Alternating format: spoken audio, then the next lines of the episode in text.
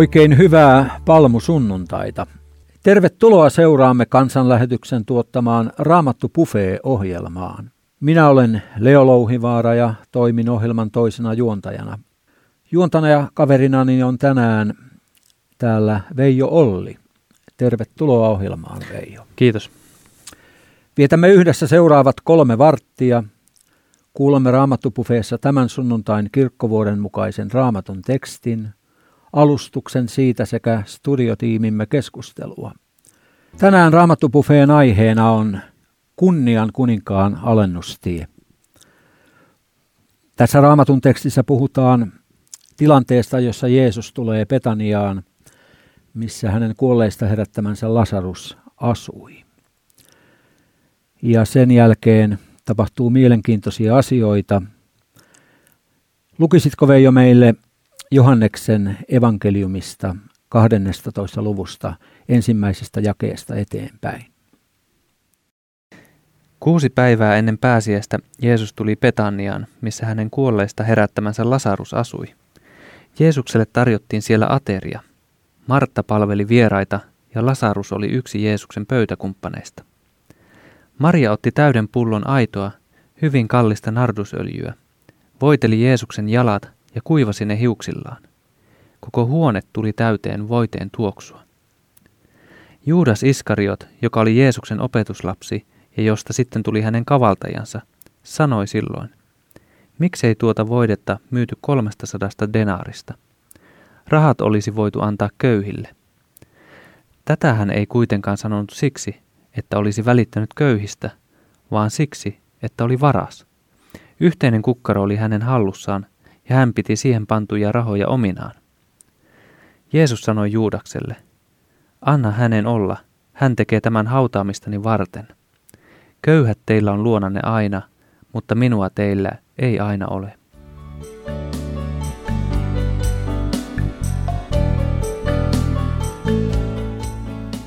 Tänään meillä on ohjelmassamme Raamattua opettamassa Kansanlähetyksen lähetysjohtaja Timo Rämä.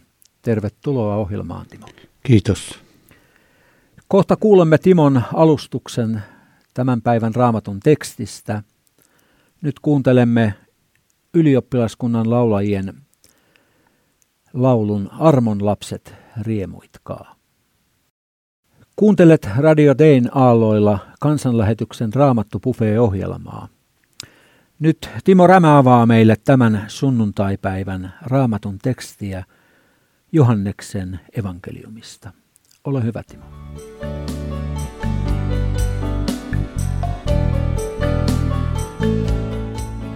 Tänään palmusunnuntain alkava hiljainen viikko ja myöskin tuo päivän evankeliumi johtaa meidät Kristuksen kärsimystien varsinaiseen lähtökohtaan.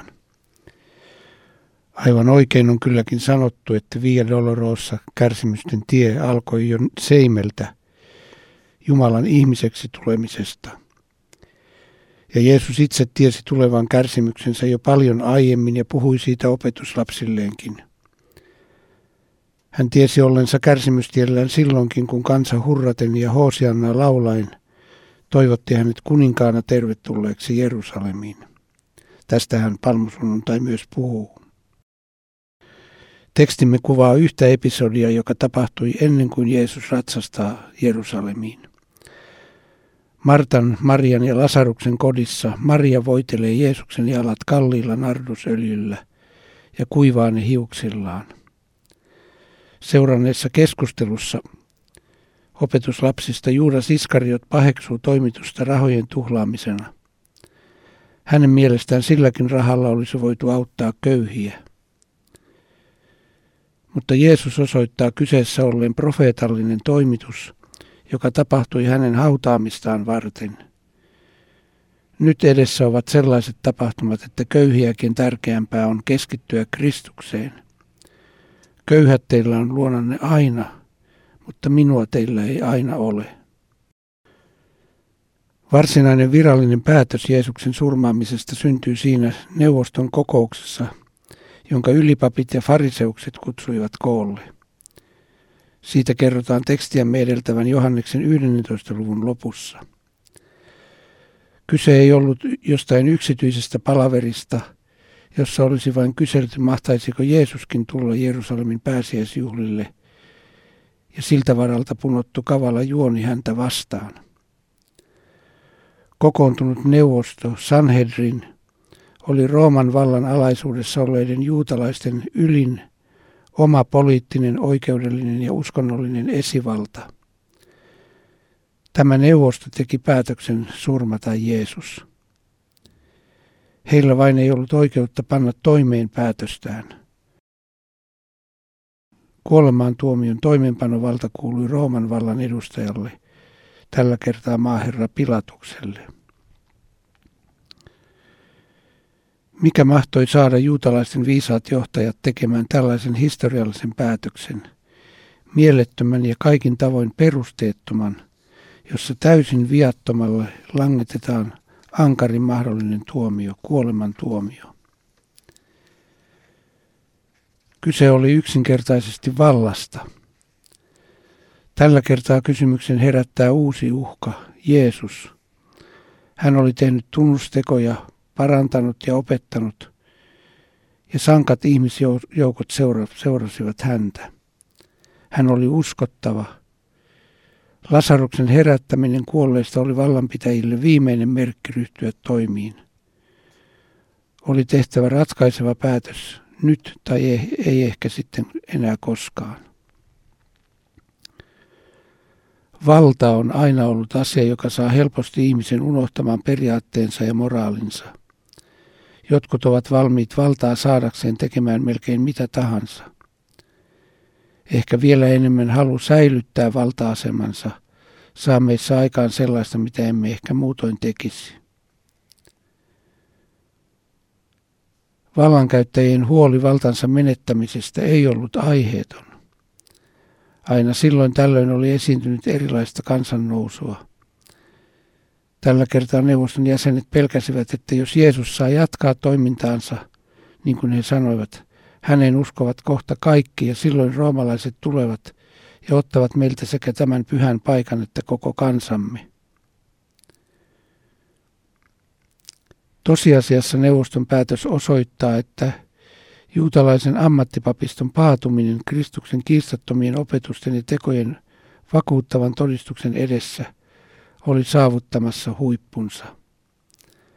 Abrahamin perilliset, jotka sanoivat näkevänsä, osoittautuivat sokeiksi ja olivat itse jäämässä tuomion alaisiksi.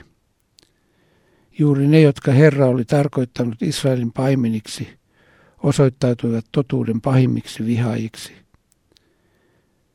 Heidän päätöksensä osoittaa meille vielä tänäänkin sen vavahduttavan totuuden, että Jumalan sanan äärellä voidaan pahiten paatua. Tällä kohden ei liene väärin soveltaa Jeesuksen ajan pappien käyttäytymistä itseemme. Emme voi jäädä syyttelemään juutalaisia heidän lankeemuksestaan ja sokeudestaan.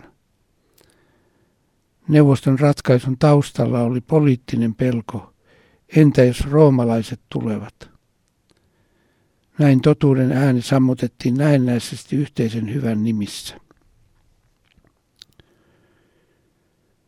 Meidän on syytä miettiä, minkä hinnan tänään maksamme kirkkona, kristillisinä järjestöinä ja julistajina, jos irtoamme Jumalan pyhästä sanasta.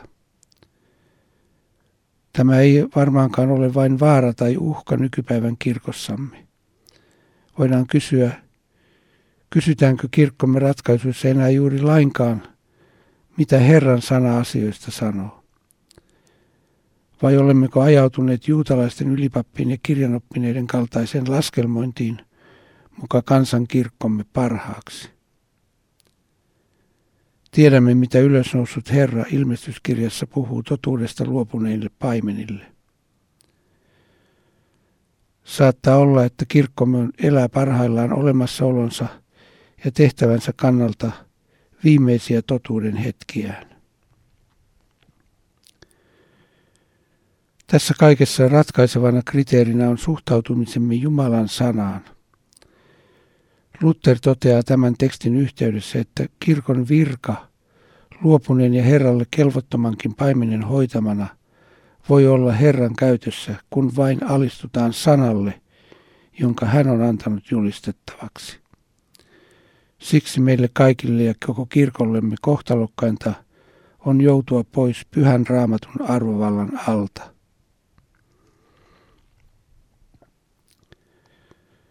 Juutalaisten johtajien surmaamispäätös kiteytyy neuvoston puheenjohtajan ylipappi Kaifaan suussa merkilliseen lauseeseen, jota voitaisiin kutsua kansalliseksi pelastusohjelmaksi. Jos yksi mies kuolee kansan puolesta, se on parempi kuin että koko kansa joutuu tuhoon. Tämä hengellisesti sokean ja laskelmoivan ylipapin lausahdus oli tarkoitettu poliittiseksi viisaudeksi. Jerusalemin tuho 70-luvun alussa kuitenkin osoitti, ettei tuo ajatus tuonut poliittista pelastusta. Evankeliumin kirjoittaja apostoli Johannes osoittaa, ettei Kaifas tässä esittänyt vain omaa ajatustaan.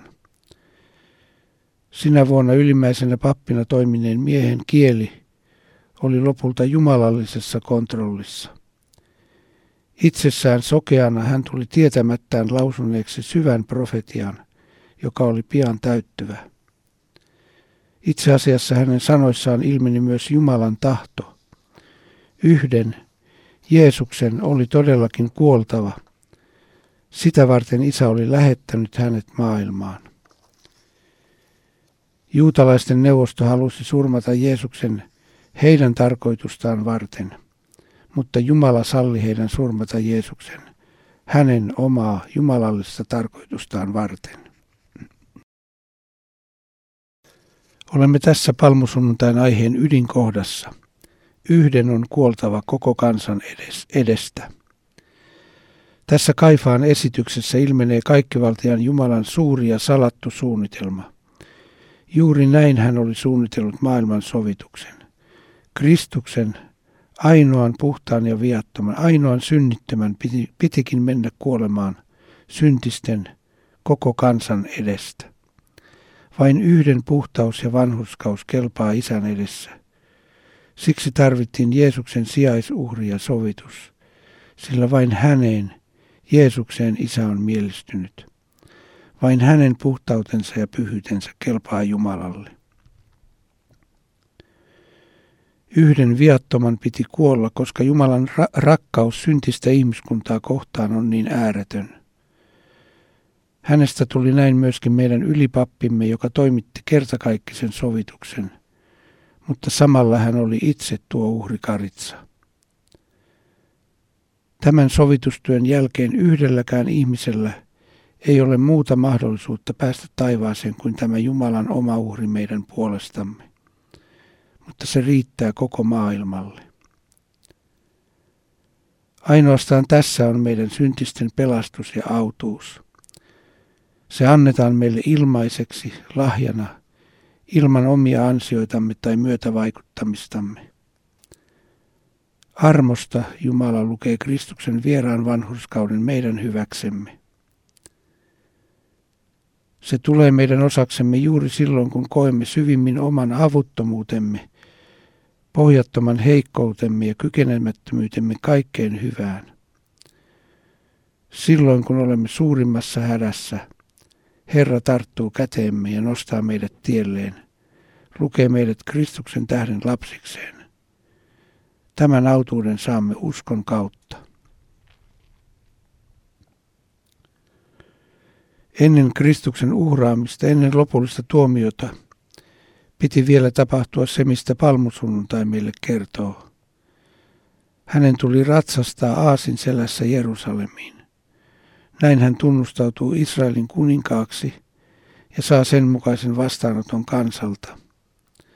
Tämä, jotta kirjoitukset kävisivät toteen. Jeesuksen ainutlaatuisesta uhrista avautuu myös kirkon olemassaolon oikeutus ja tehtävä maailmaan lähetettynä. Jeesus oli kuoleva kootakseen yhteen kaikki hajalla olevat Jumalan lapset. Hiljaisen viikon sanoma, Herramme kärsimys ja kuolema, johdattaa meidät Kristuksen ruumiina ja sen erilaisina jäseninä viemään tätä armon evankeliumia julistaen ja palvellen kaikkialle maailmaan. Juuri näin seurakunnan Herra kokoaa yhteen hajalla olevat Jumalan lapset uudeksi Israeliksi.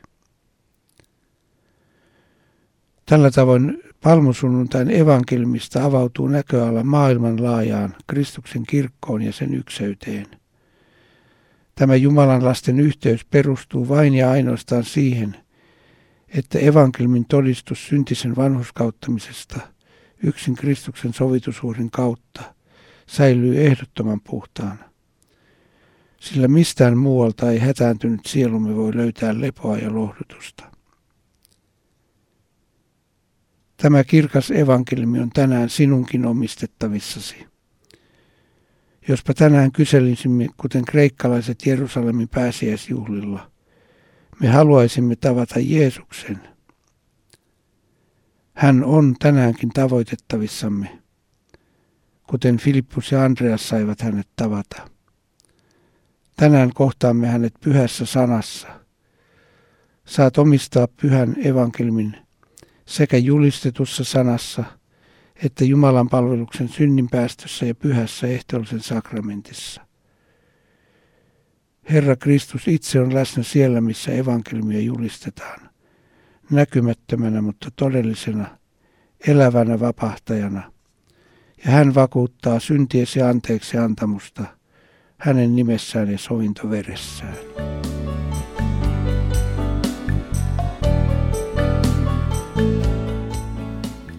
Näin Timo Rämä puhui meille tänään palmusunnuntain aiheesta ja tekstistä. Studiotiimiimme kuuluu tänään kaksi sanavalmista ja Raamatun tuntevaa keskustelijaa. Isto Pihkala on toiminut Kansanlähetyksen eri johtotehtävissä Suomessa ja Inkerin kirkon pääsihteerinä Venäjällä. Tervetuloa ohjelmaamme mukaan, Isto. Kiitoksia kovasti. Toisena keskustelijana täällä on raamattukouluttaja, teologian maisteri Pirkko Valkama. Tervetuloa ohjelmaan. Kiitos. Ennen kuin me ryhdymme keskustelemaan Raamatun tekstistä ja Timon opetuksesta, kuuntelemme Pekka ja Arja Simojoen laulun Sydämen kappeli. Kuuntelet Radio Dein taajuudella Kansanlähetyksen Raamattubuffet-ohjelmaa. Päivän aiheesta Kunnian kuninkaan alennustie puhui meille lähetysjohtaja Timo Rämä. Nyt keskustelemme Isto Pihkalan ja Pirkko Valkaman kanssa Raamatun tekstistä ja siitä, mitä Timo meille siitä puhui ja opetti.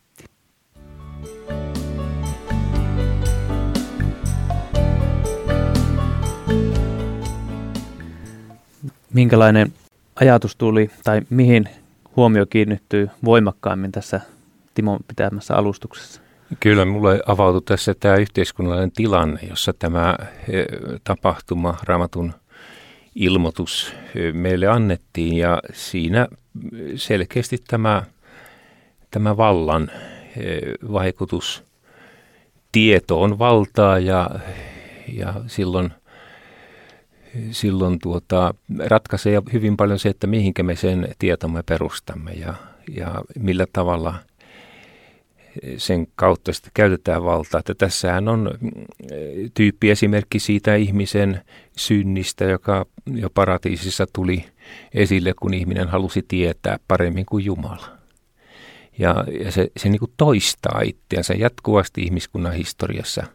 Ihminen nostaa itsensä Jumalan ilmoituksen yläpuolelle ja siitähän tässä oli kysymys. Kyllä näiden suuren neuvoston henkilöiden kirjoitusten pohjalta olisi pitänyt tietää, mitkä on ne tunnusmerkit, jotka puhuvat Messiasta. Ja nyt he kuitenkin etsivät enemmän tätä yhteiskunnallista rauhaa Roomaan päin ja tekivät kompromisseja, jotka koitu lopulta Israelin pyhän kansan tuhoksi 70-luvulla, niin kuin aivan erinomaisesti Timo tässä tämän asian avasi meille, tämän yhteiskunnallisen tilanteen ja sen järkyttävät seuraukset. Ja minusta oli mielenkiintoinen myöskin se rinnastus tähän meidän nykyiseen aikaan.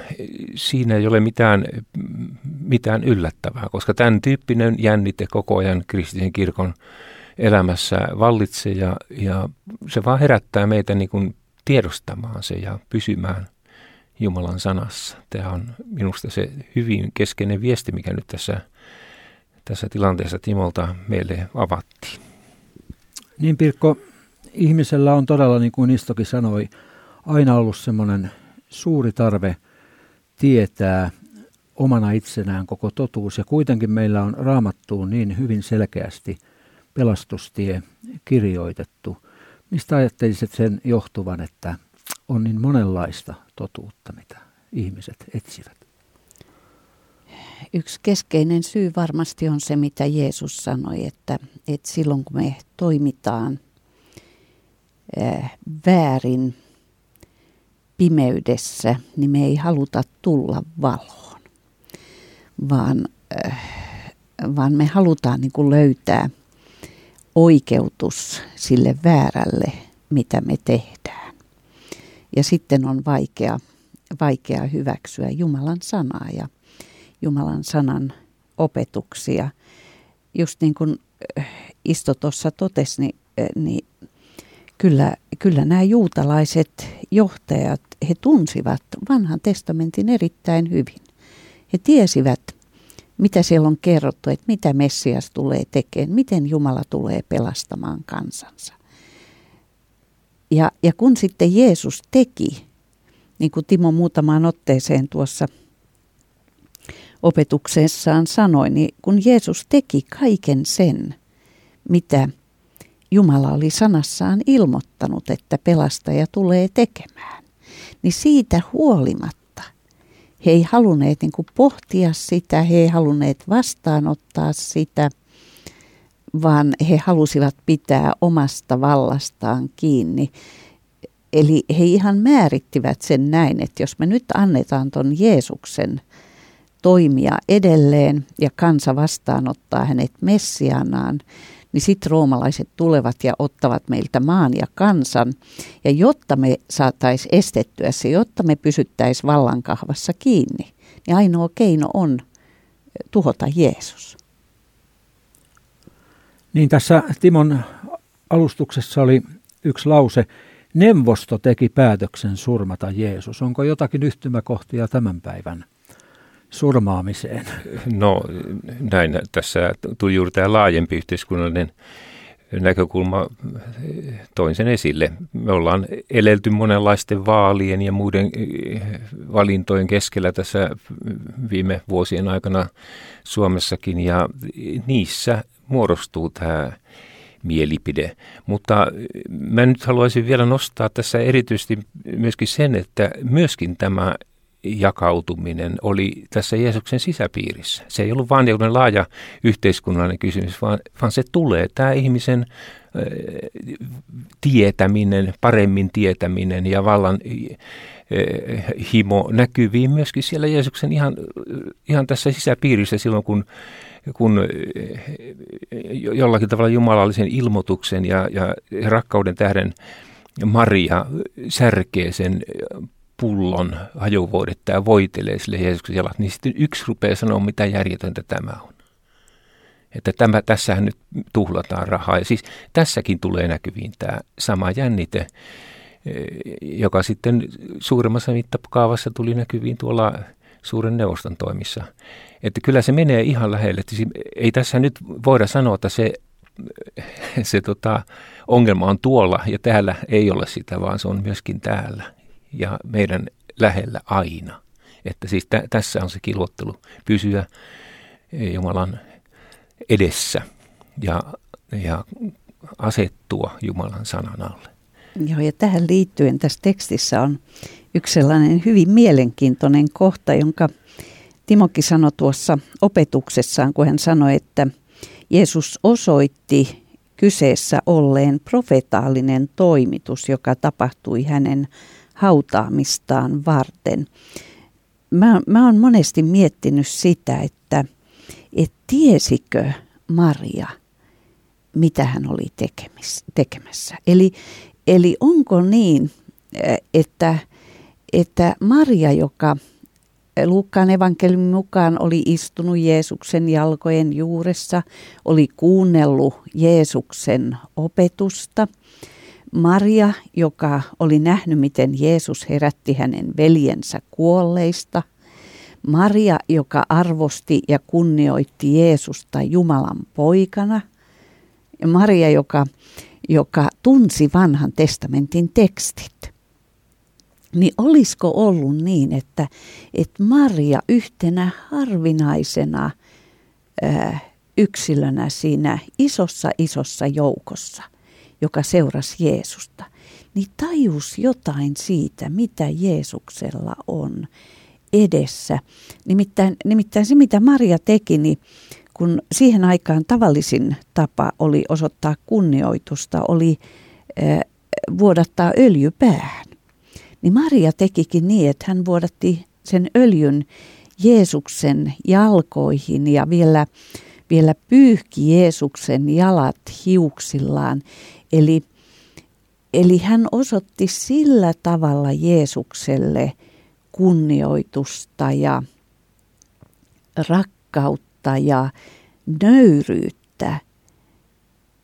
Että voisi kuvitella, että hän tajusi, mitä Jeesus on tekemässä hänen puolestaan. Todennäköisesti hän, tai eikä todennäköisesti, mä olen sisäisesti niin kuin varma, että näin hän tiesi sen. Koska Jeesushan oli puhunut, ja opetuslapset muisti myöhemmin, hänhän oli puhunut siitä, että hän lähtee, hänet naulataan ristille. Hän oli tämän kaiken sanonut jo etukäteen, mutta meissä jokin... Ja näissä opetuslapsissa jokin torjui sen. Jopa niin, että joku opetuslapsista sanoi, että älä puhu tommosia. Mutta Maria oli sen sisäistänyt, että tämä on tarpeen. Tässä tapahtuu jotain suurta. Ehkä hän ei kaikki loppuun saakka sitä ymmärtänyt, mutta hän oli kuuliainen sille sanalle, minkä Jeesus oli sanonut. Hän oli sen kuullut. Se ohjasi hänen toimintaansa.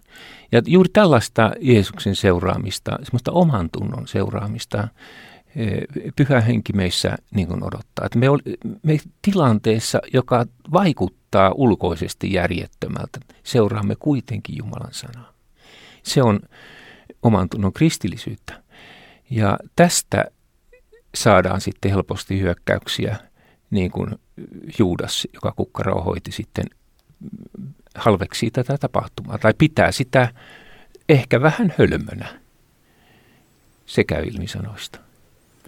Tähän Juudaksen, kun Johannes kirjoittaa, että Juudasta pidettiin varkaana, niin tulee kysymys mieleen, että minkä takia Jeesus ei puuttunut tähän toimenpiteeseen. Oliko se niin kuin täysin tiedossa, että näin tapahtuu vai? No en mä tiedä, onko se, nythän tässä paljon Juudaksesta kirjoitetaan niin kuin jälkikäteen, että ehkä nämä epäilykset oli olemassa, mutta sitten se näyttö, niin kuin sanotaan oikeuskäytännössä, niin puuttuu sillä tavalla, että siinä olisi päästy kiinni. Ja ilmeisesti, kun me ajatellaan Juudasta, niin hänen on täytynyt olla henkilö, jota opetuslapset ihan erityisesti arvosti, koska he valitsivat hänet yhteisen kukkaron hoitajaksi. Eli tuskin opetuslapset siinä, kun he vaelsi Jeesuksen kanssa 3 vuotta, niin tajusivat, mitä Juudas teki. Mä uskon, että vasta jälkeenpäin Johanneskin on sen ymmärtänyt. Ja monta kertaa miettinyt sitä, että siis vaikka Jeesus opetti Juudasta ihan samalla lailla kuin muita opetuslapsia, vaikka Jeesus rakasti Juudasta aivan yhtä syvästi kuin muitakin opetuslapsia ja yritti vetää valoon, niin Juudas on koko ajan paaduttanut itseään. Hän on ottanut sieltä kukkarosta omaan käyttöön rahaa. Hän ei ole halunnut tulla valoon. Ja sitten lopulta käy niin kuin Raamatussa sanotaan, että saatana meni Juudakseen ja hän toimi. Näin mäkin olettaisin, että siinä on, tämä näyttö on avautunut sitten näiden viimeisten tapahtumien jälkeen, joka on sitten avannut nämä opetuslasten silmät suhteessa Juudakseen. Ja tähän liittyen toinen kohta, minkä Timo sanoi tuossa opetuksessaan, tämän ajatuksen, että juutalaisten neuvosto halusi surmata Jeesuksen heidän tarkoitustaan varten, ja Jumala salli heidän surmata Jeesuksen Jumalan omaa tarkoitusta varten, niin on niin kuin jännä se, että näissä kärsimystapahtumissa me nähdään hurjan selvästi, miten Jumala toteuttaa oman suunnitelmansa ihmisten pahuudenkin välityksellä. Eli Jumala tiesi ihan tarkasti, mitä Juudas pahuudessaan tekee. Jumala tiesi ihan tarkasti, mitä suuri neuvosto pahuudessaan tekee. Ja Jumala toteutti yksityiskohtia myöten. Hän tiesi nämä, mitä he tekevät pahuudessaan jo tuhansia vuosia aikaisemmin. Ja hän toteutti yksityiskohtia myöten oman pelastussuunnitelmansa heidänkin välityksellään. Ihan jopa niin tarkasti, että kun siellä Matteuksessa sanotaan, Matteuksen evankeliumissa kerrotaan, että kun suuri neuvosto kokoontui, niin he päättivät, että he ei surmauta Jeesusta pääsiäisjuhlan aikaan, ettei synny meteliä. Ja sitten 2 päivää sen päätöksen jälkeen he ajautuu siihen, että Jeesus surmataan just sen juhlan aikana, koska se oli Jumalan jo ennalta suunnittelema ajankohta. Ja sitten se on juuri se, että siis kaikki se, mitä korkeimmin neuvosto siinä teki, niin se oli poliittisesti hyvin korrektia. Se oli hyvin viisasta ihan inhimillisen politiikan kannalta, koska he halusivat säilyttää yhteiskuntarauhan suhteessa Roomaan miehitysvaltioon. Ei heitä noin poliitikkoina voi moittia, mutta Jumalan sanaa he eivät seuranneet.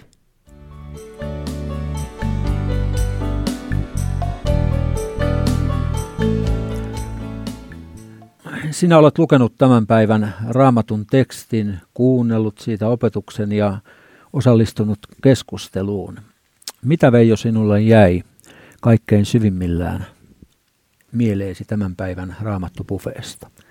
No nyt tässä ihan päällimmäisenä tämä, mikä viimeisenä oli keskustelussa, se, että miten Jumala tosiaan, voidaan sanoa, että niin kuin käänsi sen vääryyden, kumminkin käytti sen omaan tarkoituksensa toteuttamiseen, että Jumala pystyy hallitsemaan niin kuin asioita yli ihmisten, että vaikka ihmiset koittaa vääntää toiseen suuntaan, niin Jumala voi kumminkin toteuttaa siitä sen hyvän tarkoituksensa. Ja sitten tämä valta, mistä tässä oikeastaan oli koko ajan kyse, niin se puhututtaa, että kuinka tämä valta voi saada aikaan meissä ihmisissä monenlaisia piirteitä. Ja itse kun luin tämän tekstin, niin silloin ensimmäisen kerran kun luin, niin luin vielä 2 jaetta pitemmälle, jossa kerrotaan se, että Lazaruskin päätettiin päästää päiviltä. Eli kun lähdetään niin kuin tässä jollekin tielle, niin on vaikea määritellä, että mikä se määrä on. Se vaan laajenee ja laajenee. Nämä oikeastaan oli ne, mitkä päälle. Entä sinulla, Leo? Mulla tuli hyvin henkilökohtaisesti lähelle tuo, kun Pirkko kertoi, että kuinka Jumala todella näkee jo aikojen alusta, näkee kansojen vaiheet, näkee yksittäisen ihmisen vaiheet, niin kuitenkin kun se oma polkukaan ei ole alun perin ollut niin Jumalan sanan mukaista, ja hän sanoo sanassaan, että kaikki teidän päivänne oli määrätyt ennen kuin niistä ensimmäistäkään oli tullut, niin se armollisen Jumalan hyvyys, että kuitenkin hän on minutkin pelastanut, lahjoittanut taivaasta omalta sydämeltään uskon Jeesukseen ja vielä kutsunut työyhteyteensä. Tällaisena raadollisena, tavallisena matkamiehenä, niin kyllä se Jumalan hyvyys ja rakkaus ja todella varmasti mitä Maria ymmärsi Jeesuksen todellisuudesta, niin se on jotain niin valtavaa. Voisitko, Leo, tähän loppuun pienen rukouksen meidän kaikkien syntisten puolesta? Niin, Herra, me kiitämme siitä, että sinä olet syntisten ystävä ja vapahtaja. Avaa, Herra, meidän jokaisen sydämet niin, että me ymmärtäisimme, kuinka isoista ja valtaista asioista on kysymys silloin, kun sinä Jeesus sanot, että seuraa minua. Herra, se ei ole tänäkään päivänä mitään vanhanaikaista eikä jollakin tavalla lapsellista, vaan se on, Herra, tänäkin päivänä sinun kutsusi. Sanoo maailma, mitä sanoo, mutta Jeesus, sinä sanot, seuraa minua ja anna meidän ottaa se omaan elämäämme henkilökohtaisena vastaan Jeesuksen nimessä. Amen.